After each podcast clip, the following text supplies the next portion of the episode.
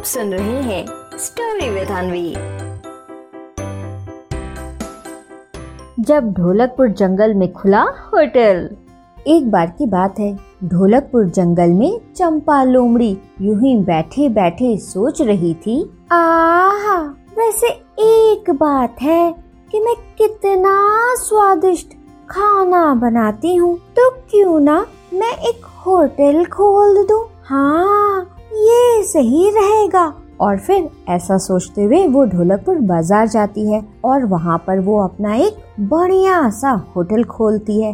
धीरे धीरे पूरे ढोलकपुर जंगल में सबको पता चल जाता है कि चंपा लोमड़ी ने एक होटल खोला है। तभी एक दिन चीका और मीका को रूपा शेरनी ने खाना खाने को दिया। खाना देखकर चीका रूपा शेरनी से कहता है, माँ कल का खाना खा खा कर बोल हो गए हैं। अब मुझे ये खाना नहीं खाना।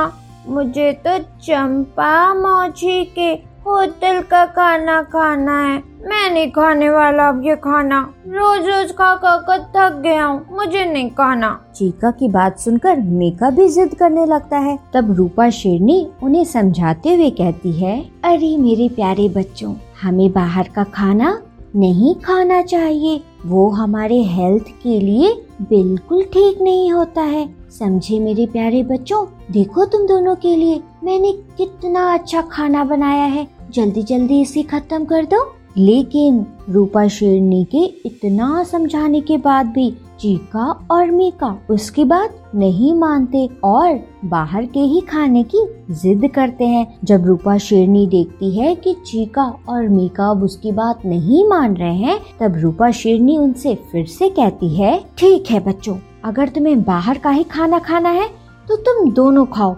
लेकिन याद रहे कि अब से पूरे एक हफ़्ते तक मैं खाना नहीं बनाऊँगी। अब एक हफ़्ते तक खाना बाहर से ही आएगा। याद रखना मेरी बात। अब रूपा शेरनी की ये बात सुनकर चीका और मीका बहुत खुश हो जाते हैं और फिर तुरंत चंपा लोमड़ी के होटल जाते हैं और वहाँ पर खूब मन भर कर खाना खाते हैं। जब दोनों भाई अच्छे से खाना खा लेते हैं तो चंपा लोमड़ी से कहते हैं, अरे वाह चंपा माची क्या बलिया खाना बनाती हो? होटल का खाना खाकर तो आज मज़ा आ गया। अच्छा चंपा मौची एक और बात। अब छे मेरे घर, एक हफ़्ते तक खाना नहीं बनेगा। इसलिए चंपा मौची अब छे रोज तुम मेरे घर खाना लेकर लाना चीका और मीका की ये बात सुनकर चंपा लोमड़ी तो बहुत खुश हो जाती है। इसके बाद वो रोज चीका और मीका के लिए होटल का खाना पहुँचाने लगती है। पहले दो दिन तक चीका और मीका को खाना तो बहुत अच्छा लगता है, लेकिन तीसरे दिन जैसे ही चंपा लोमड़ी खाना लेकर आती है तो चीका और मीका को खाना खाने में बिल्कुल अच्छा नहीं लगता। दो दिन लगातार होटल का खाना खाते खाते उनका मन अच्छे से भर गया था। तभी चीका मीका से कहता है अरे भाई, कितने दिन हो गए ना घर का खाना नहीं खाया है। अब तो मेरा मन जब घर का खाना खाने को कर रहा है। मुझे नहीं खाना ये होटल वोटल का खाना लेकिन क्या करे? माँ ने तो मना किया है। चीका की ये बात सुनकर मीका कहता है हाँ भाई आप एकदम ठीक कह रहे हो। अब तो होटल का खाना देखने का भी मन नहीं करता। लेकिन क्या करे भाई? माँ ने तो मना किया है। कि अब वो पूरे एक हफ़्ते तक खाना नहीं बनाएँगे। अब क्या करे भाई? माचे कैसे बोले कि हमें घर का ही खाना खाना है, बाहर का खाना नहीं खाना।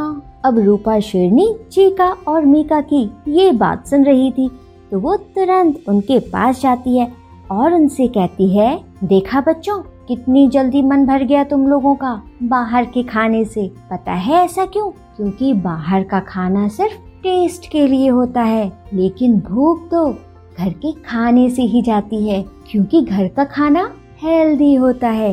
अच्छा ठीक है, अभी मैं जाती हूँ और तुम दोनों के लिए खाना लेकर आती हूँ। लेकिन हाँ पहले ये बताओ, अब तो जिद नहीं करोगे बाहर के खाने की? अपनी माँ रूपा शेरनी की बात सुनकर चीका और मीका बहुत खुश हो जाते हैं। वो जल्दी से जाते हैं, माँ के गले लगते हैं और रूपा शेरनी से कहते हैं हाँ हाँ माँ, पक्का। अब हम कभी जिद नहीं करेंगे बाहर के खाने की। हमें तो सिर्फ़ घर का हेल्दी हेल्दी खाना खाना है। तभी वहाँ पर रुस्तम शेर आता है और वो कहता है, वाह भाई, वाह बच्चों, बाहर का खाना भी खा लिया और अब तो तुम्हें घर का भी खाना मिल रहा है। और एक मुझे देखो, मैंने तो बाहर का खाना खाया ही नहीं। मुझे तो बस घर का ही खाना मिला। रुस्तम शेर की बात सुनकर चीका और मीका ज़ोर ज़ोर से हंसने लगते हैं। इसके बाद रूपा शेरनी खाना लेकर आती है और फिर चारों मिलकर एक साथ खाना खाते हैं। तो बच्चों, क्या सीख मिलती है हमें इस कहानी से?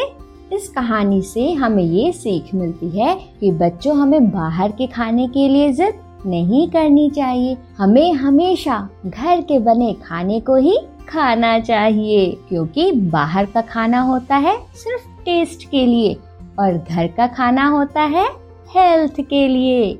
समझे? आप सुन रहे थे स्टोरी विद अनवी अनवी के साथ।